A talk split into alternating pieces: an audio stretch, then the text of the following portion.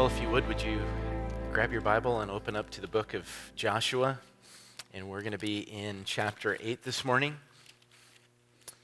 And so Joshua is telling the story of the people of God as they enter into God's promise for them, that is, the land of Canaan. And we've seen the mighty things that the Lord has already done for his people. We saw the Lord in chapter 3 and chapter 4 dry up the rivers, the river of the Jordan, and and Israel passed through. We saw the Lord go to work as this mighty warrior for his people in chapter 6 and gave them the city of Jericho. But last week we encountered Joshua chapter 7, and the train was derailed, it seems, when Achan and in Achan all of Israel sinned against the Lord. And here in chapter 8, we get to see the, the pieces put back together and we get to see our God and His grace. So let's give our attention to chapter 8. We're going to read the whole of the chapter. So give your attention to God's word. And the Lord said to Joshua, Do not fear and do not be dismayed. Take all the fighting men with you and arise, go up to Ai. See, I have given into your hand the king of Ai and his people, his city, and his land, and you shall do to Ai and its king as you did to Jericho and its king. Only its spoil and its livestock you shall take as plunder for yourselves. Lay an ambush against the city behind it. So Joshua and all the fighting men arose to go up to Ai, and Joshua chose 30,000 mighty men of valor and sent them out by night. And he commanded them Behold, you shall lie in ambush against the city behind it. Do not go very far from the city, but you all, but all of you remain ready. And I and all the people who are with me will approach the city. And when they come out against us, just as before, we shall flee before them, and they will come out after us until we have drawn them away from the city. For they will say, They are fleeing from us, just as before. So we will flee before them. Then you shall rise up from the ambush and seize the city, for the Lord your God will give it into your hand. And as soon as you have taken the city, you shall set the city on fire. You shall do according to the word of the Lord. See, I have commanded you. So Joshua sent them out, and they went out to the place of ambush and lay, and lay between Bethel and Ai to the west of Ai. But Joshua spent the night among the people. Joshua rose early in the morning and mustered the people and went up, he and the elders of Israel, before the people to Ai. And all the fighting men who were with him went up and drew near before the city and camped on the north side of Ai with a ravine between them and Ai. He took about 5,000 men and set them in ambush between Bethel and Ai to the west of the city. So they stationed the forces, the main encampment that was north of the city and its rear guard west of the city. But Joshua spent that night in the valley. And as soon as the king of Ai saw this, he and all his people, the men of the city, hurried and went out early to the appointed place toward the Arabah to meet Israel in battle. But he did not know that there was an ambush against him behind the city. And Joshua and all Israel pretended to be beaten before them and fled into the direction of the wilderness. So all the people who were in the city were called together to pursue them, and they pursued Joshua, and they went and they were drawn away from the city. Not a man was left in Ai or Bethel who did not go out after Israel.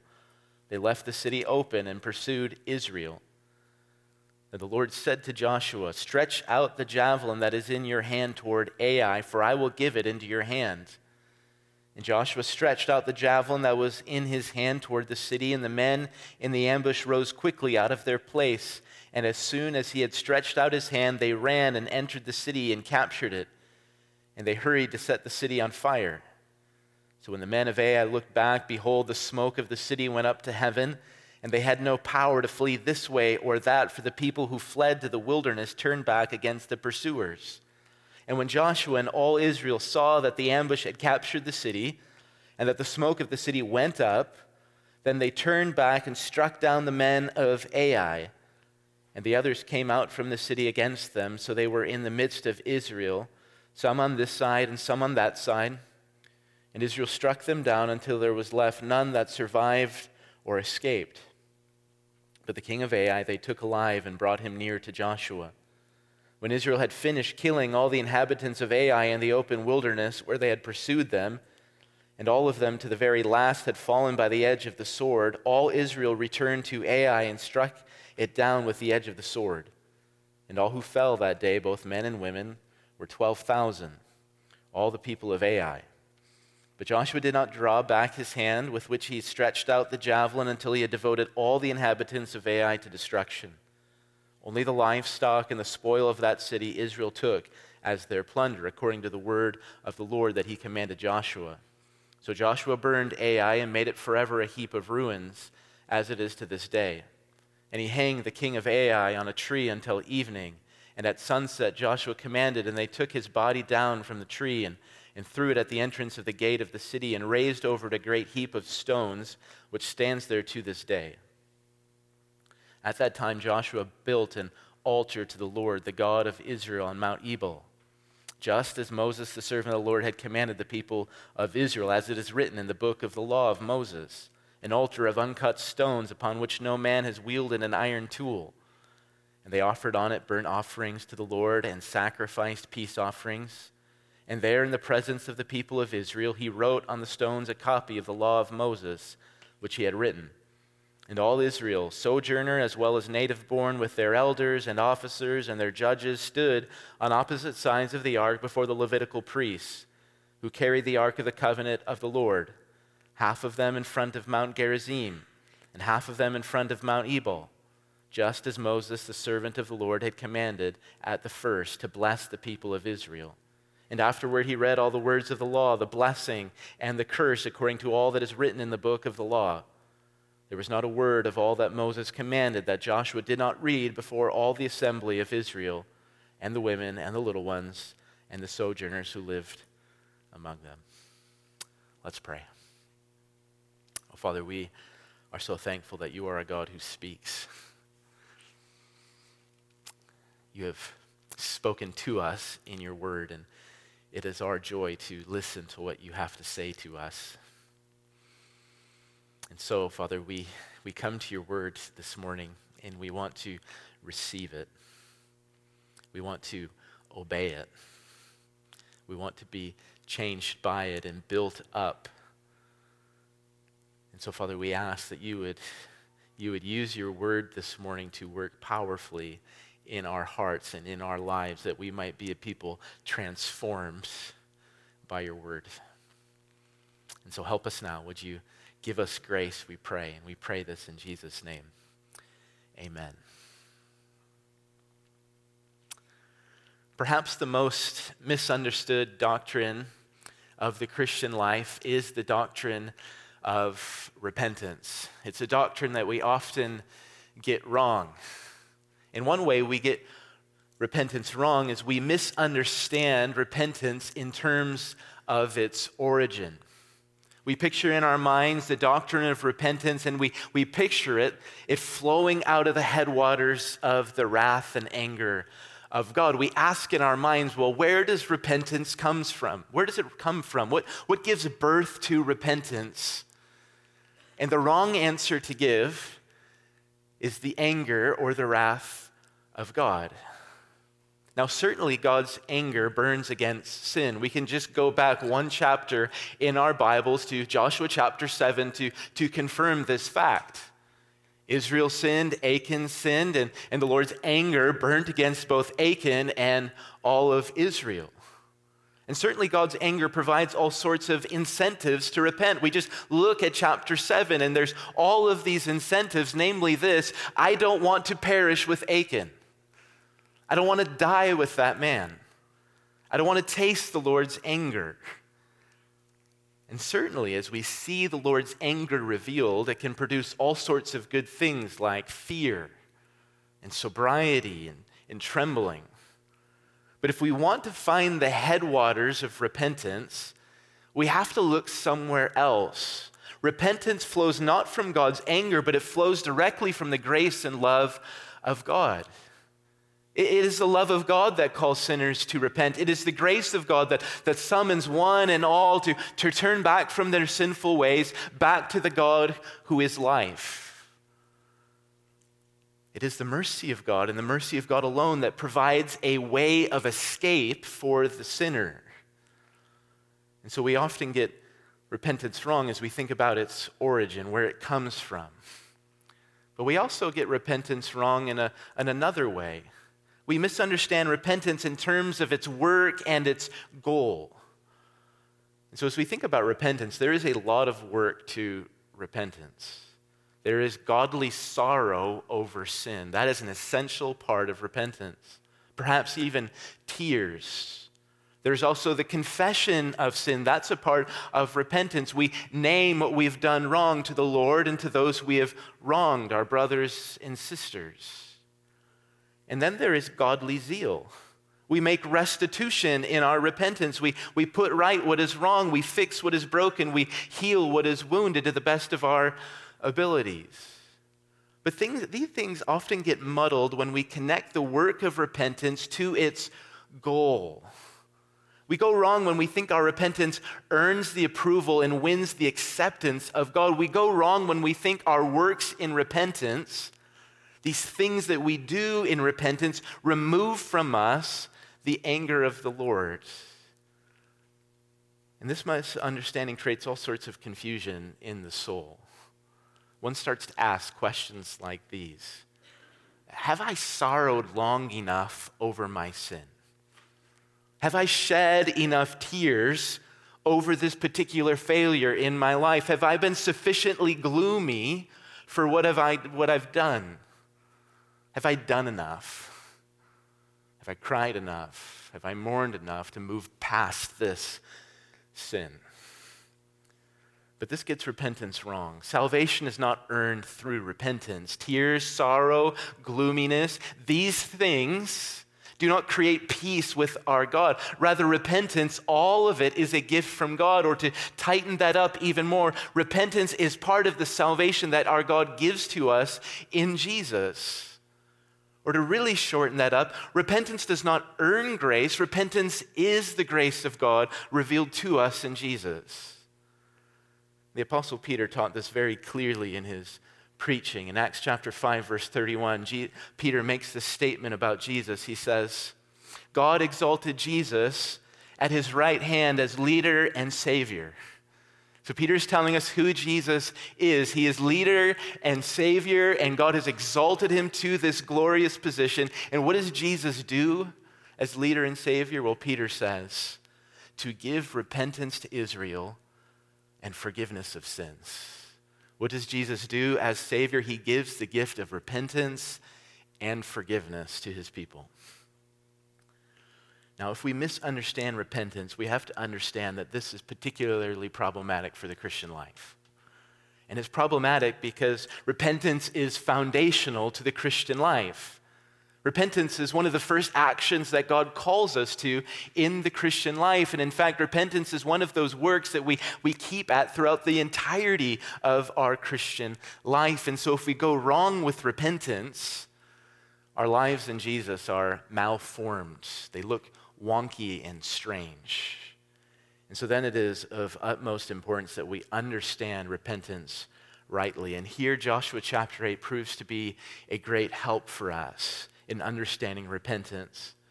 And so in Joshua chapter 8, we see battle plans given. We see this brilliant ambush that the Lord thinks up for his people.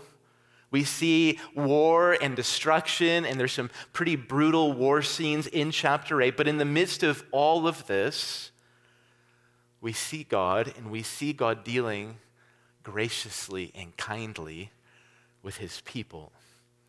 And if we pay attention to, to the Lord in Joshua chapter 8, and if we take what we see of the Lord in Joshua chapter 8 to heart, we will find our understanding of repentance clarified and built up.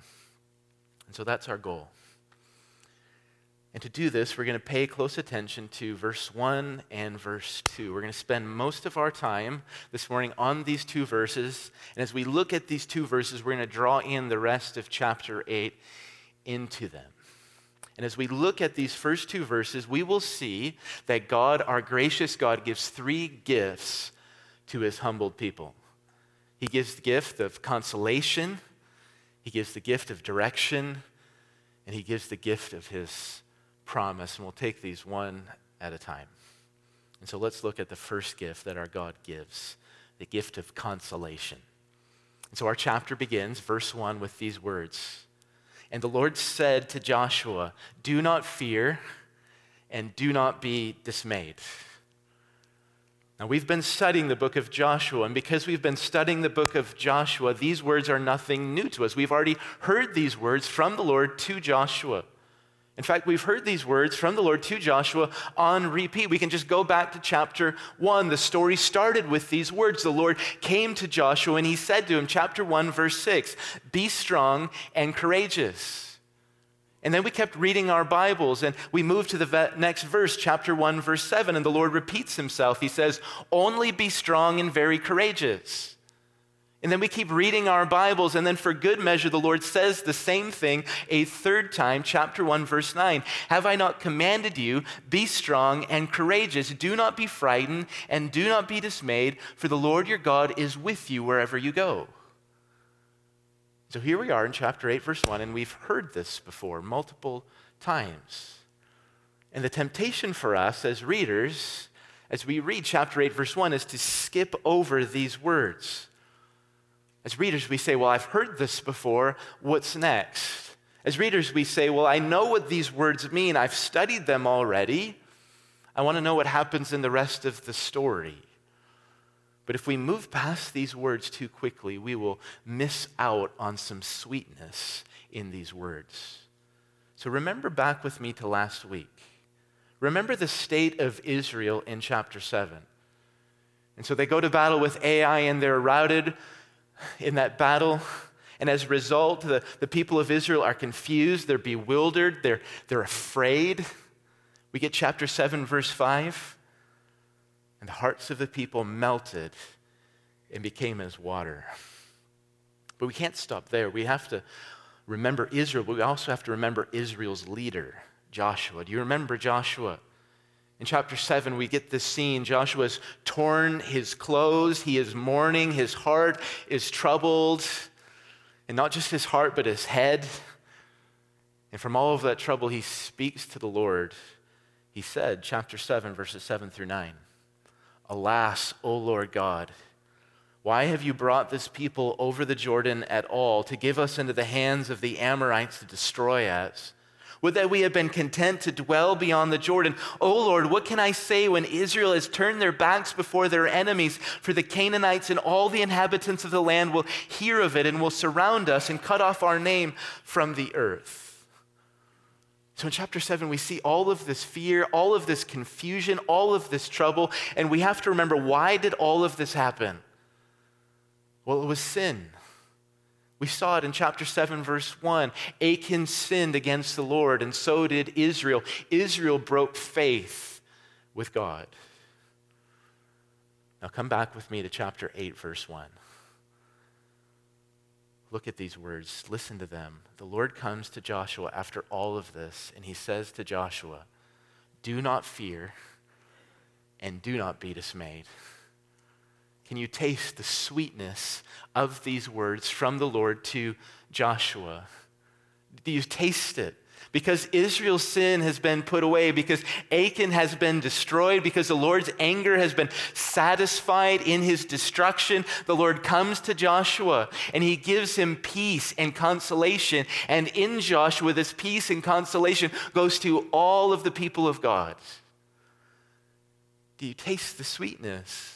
The Lord, after the sin, after the trouble, after all of the fear, comes to Joshua and he speaks peace to him. Do you hear it in these words of the Lord? The Lord is saying to Joshua in these words Joshua, I am for you. Joshua, I am with you. Joshua, I am still your God, and I will still give you help. I will still give you aid. Do not be confused. Do not be dismayed. Do not be troubled. I am your God, and we are at peace.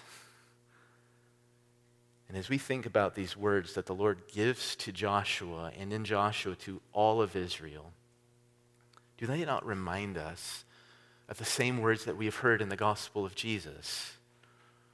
Think about it like this because our sin has been dealt with fully and finally in Jesus, in his substitutionary death for us. Our God comes to us with the same sort of sweet words. After putting away all of our sin, our God doesn't keep us in the dark, he doesn't shove us away, he doesn't keep us at a safe distance. No, what does our God do? He, he draws near to us in the gospel of Jesus. And as he draws near to us, he speaks words of peace. He says to us, as he spoke to Joshua in chapter 8, verse 1, Do not fear, do not be dismayed, all is well. In fact, this is what we hear from the, the mouth of our Lord Jesus. After his death, after his resurrection, Jesus meets with his disciples in the Gospel of John, John chapter 20, verse 5, and Jesus draws near to his followers. And after all of his gospel work, what does he say to them? He says, Peace be with you. Peace be with you. And we need to hear this. This is how our God deals with his humbled people. He deepens, he ripens our repentance with his consolations of peace and his promises of help. Just think about it. Our God doesn't sit smugly in the heavens. He doesn't furrow his brow at us. He doesn't wait for us to get our act together, to pull our lives together before he draws near to us. No, what we see is he draws us along on this path of repentance. He moves us forward on the path of obedience. He does this by his words of love and his promises of help. That's how the Lord is dealing with Israel in Joshua chapter 8, verse 1. And this is how the Lord deals with us in the gospel. He moves us along and He ripens our repentance through words of peace and love and grace. And when we taste His words of love and peace and grace, it ripens our repentance. For when we taste the consolation of the Lord, we start saying things in our minds like this Oh Lord, how could I have ever sinned against you? You are so kind and gentle with me. You have been so good to me. How can I ever turn aside from you again? And so we see in verse 1, the Lord gives a gift, the gift of consolation. And that's the first gift that the Lord gives. And the first gift is accompanied with a second gift. And the second gift is the gift of direction. So remember back with me to Joshua chapter 7. And if you remember back to Joshua chapter 7, there's this flurry of activity in the text. Joshua sends spies to scout out Ai. They go up to Ai, they scout it out, they bring a report back to Joshua. They say to Joshua, The city is small and weak. Don't bring all the people up there to trouble them. Just send up a few contingents of soldiers. They will take the city. It will all be well. And so Joshua listens to them. He sends up a small contingent of soldiers. They try to battle against the city, but they're routed. They run away. There's a flurry of activity in chapter 7, but there's this eerie silence in the midst of all of this activity. As all of this is going on, we do not hear one sentence, we do not hear one word from the Lord in the midst of all of this. But here's the good news this changes in chapter 8. In chapter 8, the Lord enters back into the story and he takes center stage. And this is where the Lord should be as Israel is going into battle to take the land. Just listen to verses 1 and 2. Listen to the Lord. The Lord says, Take all the fighting men with you, and arise, go up to Ai, and you shall do to Ai and its king as you did to Jericho and its king. Only its spoil and its livestock you shall take as plunder for yourselves. Lay an ambush against the city behind it. So the Lord is giving direction to Joshua and to Israel. And here in these directions that the Lord gives, we see the Lord's wisdom what is Israel going to do? They're going to fake defeat before Ai. And as they fake defeat and as they run from the city of Ai in retreat, they're going to draw out Ai's king and, and their fighting forces away from the city. And this is going to leave the city of Ai defenseless. And then there's those men hidden in ambush to the west of the city. And once, and once the, the army flees, and the king of Ai chases after them, and the city is defenseless. These men will rise up from their ambush, enter into the city, take it, and burn it. And then they will turn from the city and they will move into the field of battle. And then Joshua and his men, they will turn. And in a pincer like movement, they will sandwich the forces of Ai and swallow them up on the field of battle. They will have nowhere to run, nowhere to hide. We see the Lord's wisdom. No siege will be necessary to take this city. No great loss of life will occur for Israel in this battle. If Israel follows the Lord's directions, they will have the city. But that's not the end of the Lord's directions as we follow the story. And so the Lord gives battle plan, gives a battle plan to Israel, but he does not just give a battle plan he takes an active part in this battle. He controls the war against Ai. The Lord is the master of the field. He is the great general orchestrating this event. And so, right at the right time, the Lord enters back into the story in verse 18 and he speaks to Joshua. He gives the commands as the true general. Then the Lord said to Joshua, Stretch out the javelin that is in your hand toward Ai, for I will give it into your hand. And so, Joshua, if you remember back to Exodus 17, Moses lifts up his staff and Israel fights and wins. Joshua does the same thing. He stretches out his javelin and he holds out his javelin. And as he holds it out, Israel wins the battle. And Joshua does not lower it until all has been accomplished. So, what do we see here in this? What are we to make sense of the Lord's directions? Well, first of all, we see Israel's neediness for the Word of God. They need the Lord's wisdom, they need His insight, they need His directions, and they only succeed at Ai because the Lord is speaking to them again. The Lord speaks and they win. And as we think about it, doesn't this cause your heart to hunger for the Word of God, for the directions of God, for the wisdom of God? For without His word, without His direction, we are lost and aimless and hopeless. But there's more here for us. As we listen to the Lord speak his directions to the people of God, this humbled people, we see this. The Lord isn't done with Israel yet. The Lord hasn't put Israel on a shelf because of their sin in chapter 7. We see that the Lord has this purpose for Israel, and this purpose will still go forward. And as we think about it, isn't this how God has dealt with us in the gospel of Jesus? We have sinned against our God, but He has put away our sin. And because He's put away our sin, He hasn't put us on the shelf, He hasn't discarded of us, He still has a purpose for us. Aren't we reminded of what Paul says in Ephesians chapter 2, verse 10? Paul says to us, We are his workmanship created in Christ Jesus for good works, which God prepared beforehand that we should walk in them. We see something glorious here in chapter 8. The Lord has this purpose for Israel, and the purpose is not yet done. And here we find help for our own souls. And I urge you this morning do not fall into the temptation of listlessness and inactivity. When we sin and our sin is put away in the gospel, there's always this lingering temptation of false guilt. It lurks in the shadows of our soul and it comes to our soul and it says something like this Because of your sin, God has nothing more for you in this life. It will try to reason with you. It will say, such a sinner like you can't be a part of God's purposes in this world. This God is holy and righteous, and this work is important but you've let the Lord down. You, you failed in this area and in this area. You, you can't take part in this work. False guilt will come and it whispers, reminds you of all the wrong things that you've done, one after another after another. And it says, you better just pull back. You better just seclude yourself from the work and from the people of God and let somebody else do the work, somebody more pure, somebody more righteous. But here we have to understand that this is not the way of true repentance. What happens when we truly repent? God creates within his people a zeal for God.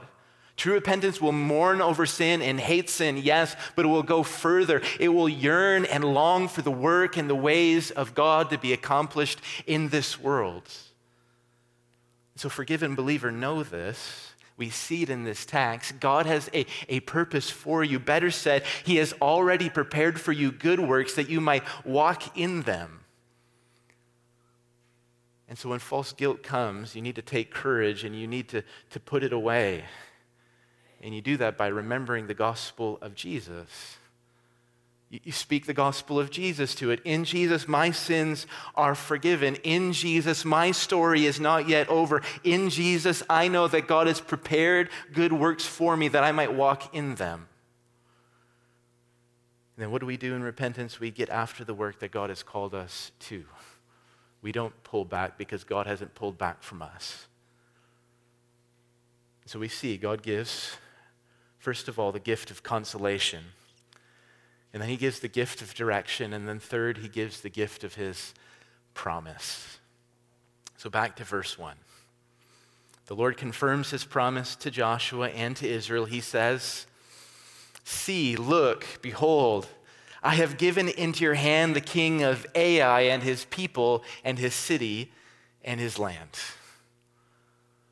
That's amazing. We heard the promise of God on repeat in chapter 1 of Joshua, and here again, the Lord is repeating his promise to his people.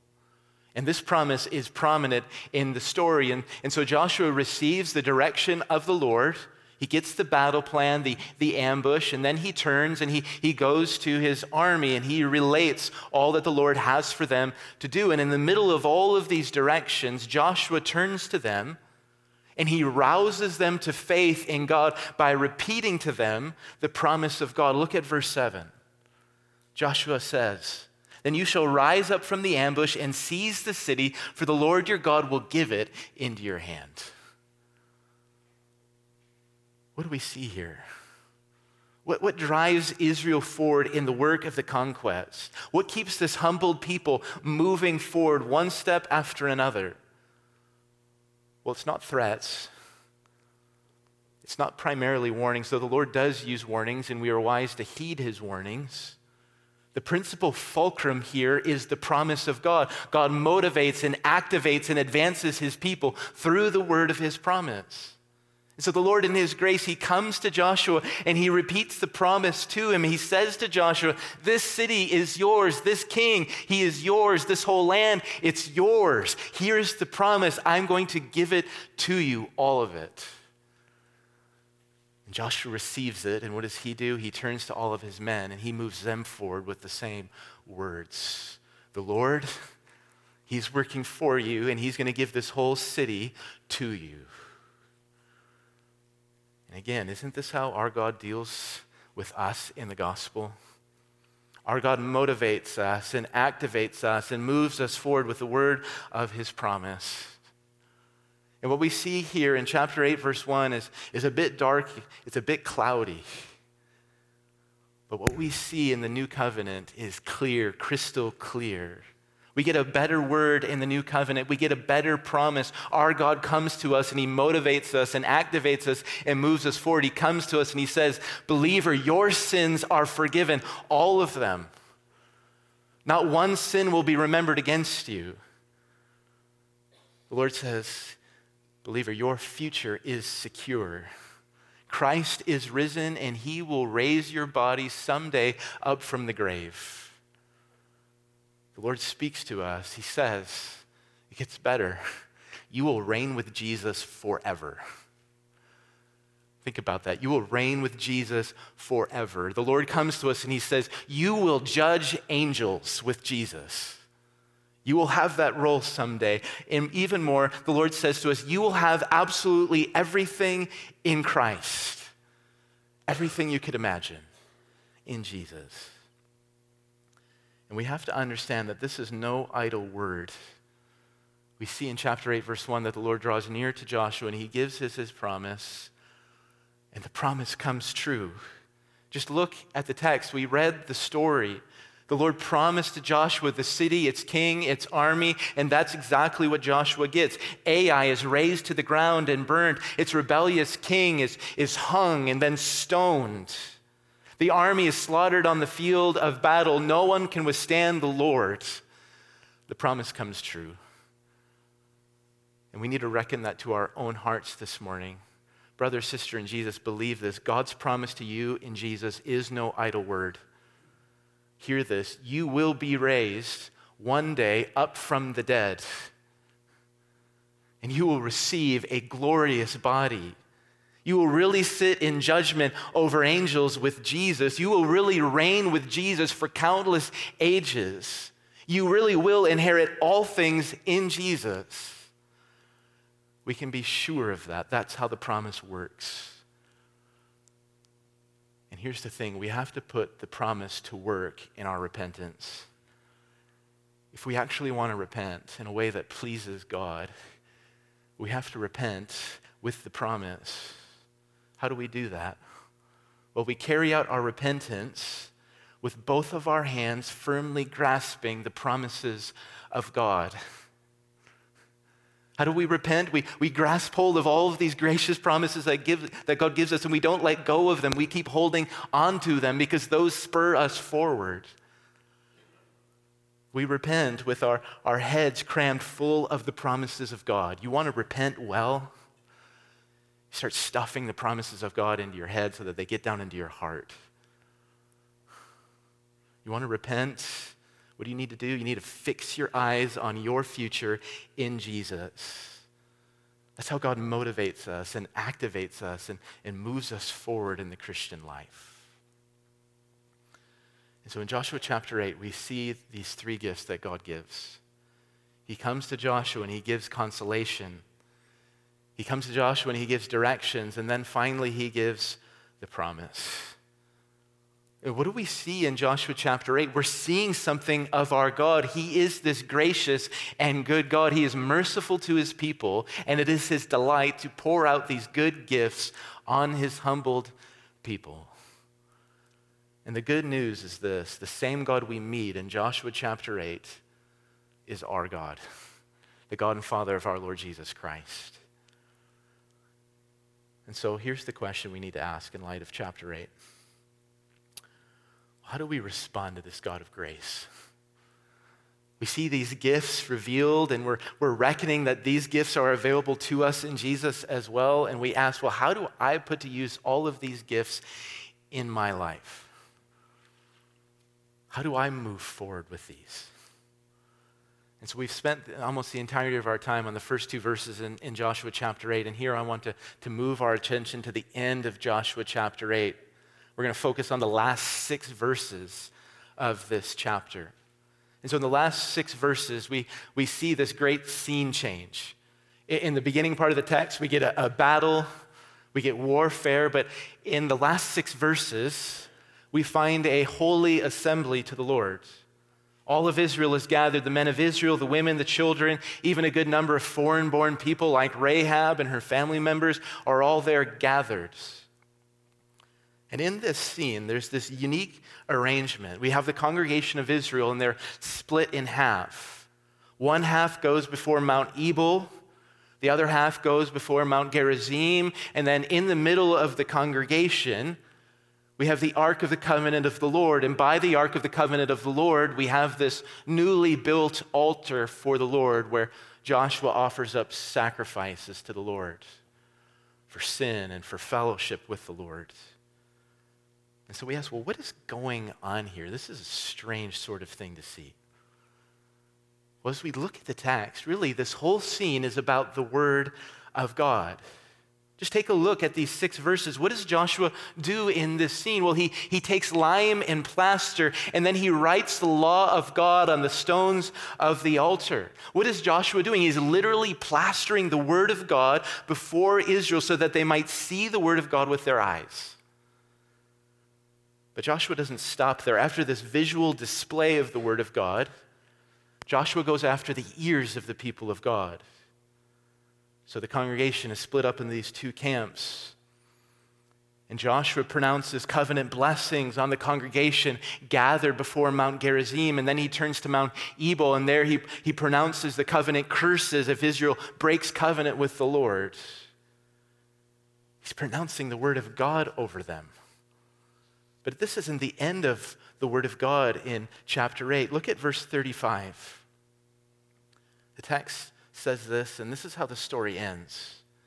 There was not a word of all that Moses commanded that Joshua did not read before all the assembly of Israel. And so, what does Joshua do? He, he takes the whole of the law of God, perhaps the whole book of Deuteronomy, and he stands there and he reads it all to the people of God as they're situated into these two camps. Now, just use your imagination with me for a moment and just try to picture this in your mind. Here we have all of Israel gathered together. We've got these two mountains here. We've got Mount Gerizim, we've got Mount Ebal. We've got thousands of people spread out, thousands upon thousands. We have men and women and children. And then there is Joshua, and he is stationed in the middle of this great congregation by this altar and by the, by the Ark of the Covenant of the Lord. And what Joshua does is this he stands up in the midst of this assembly and he reads the Word of God, and he keeps reading it line after line after line. And we need to keep using our imaginations because it gets richer and deeper. This place where Israel is gathered. So we've got Gerizim, we've got Ebal this place is called Shechem. So, this place where Israel is gathered, where they're hearing the word of God, is the very place where the Lord first appeared to Abraham in the land of Canaan in Genesis chapter 12. It's amazing. Even more, this is the very place where Jacob pitched his tent and built an altar to the Lord. This very place, and this place he called this El Elohi Israel. He called this place God, the God of Israel, Genesis 33, verse 20. What do we see here? We see this holy and sacred place. Here is the place where the Lord covenanted with Abraham. Here is the place where Jacob worshiped the Lord and found comfort in his God, calling him God, the God of Israel. And here in Joshua chapter 8, all of the people of God are regathered and they reaffirm the covenant with the Lord. And so, what does this mean? How does this help us? Well, I think here we get a fitting conclusion. How should Israel respond to the gifts of God? How should Israel walk before this gracious and merciful God? Here's the answer they should keep covenant with God. They should keep the covenant. And how are they to keep the covenant? Well, first of all, we see this they must believe the promise as Abraham and Jacob did. How do you keep covenant? They say yes and amen to the promises of God. God, I believe this is who you are, and this is who you are for us.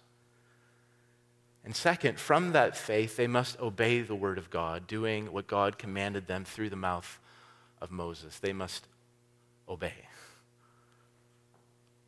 And I think this scene answers our questions. How do we respond to this God of grace? How do we put these gifts of God to use? Well, brother, sister in Jesus, hear this. You do it by keeping covenant with the Lord. That's the call this morning. What is your call? Keep covenant with the Lord. And how do you do that? Well, first of all, you do it by believing the promises of God.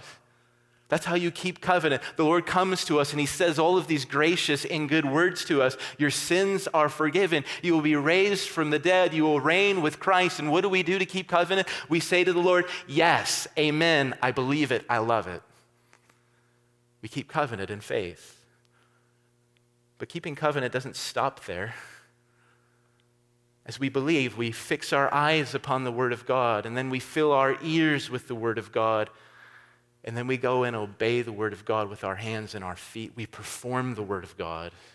We conform our lives to the Word of God because we trust and believe the Word of God. And so, chapter 8 ends with this call to faith and obedience. How do you respond to the gifts of God? You believe and you obey. So, hear this call, receive this charge. This is what Joshua chapter 8 has for you today. Trust in the Lord and obey his commandments. And, brother, sister in Jesus, hear this piece of good news. You can actually keep this call. You can keep covenant with the Lord. You can live in faith. You can live in obedience. And you can do this because our God has done something great for you. Just think about it. Our God has not written his law, his word on a bunch of stones in Shechem. He has done an amazing spiritual work in the new covenant. What has he done? He has taken his word, his law, and he has written it upon our hearts.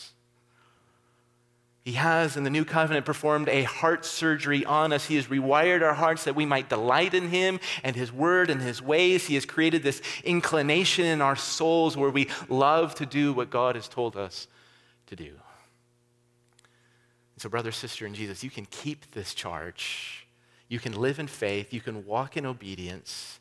And you can do this because our God is full of grace and mercy. Let's pray. Oh, Father, we thank you for Joshua chapter 8. We need this good word. We need to learn about repentance, and we need to have it clarified in our minds that we wouldn't be malformed or confused. And so we pray, would you clarify our minds and would you do that by showing us your grace again? We want to taste your grace in Jesus, the consolation you give, the direction you give, the promise you give. And so would you satisfy us now with your grace? We pray this in, in Jesus' name. Amen.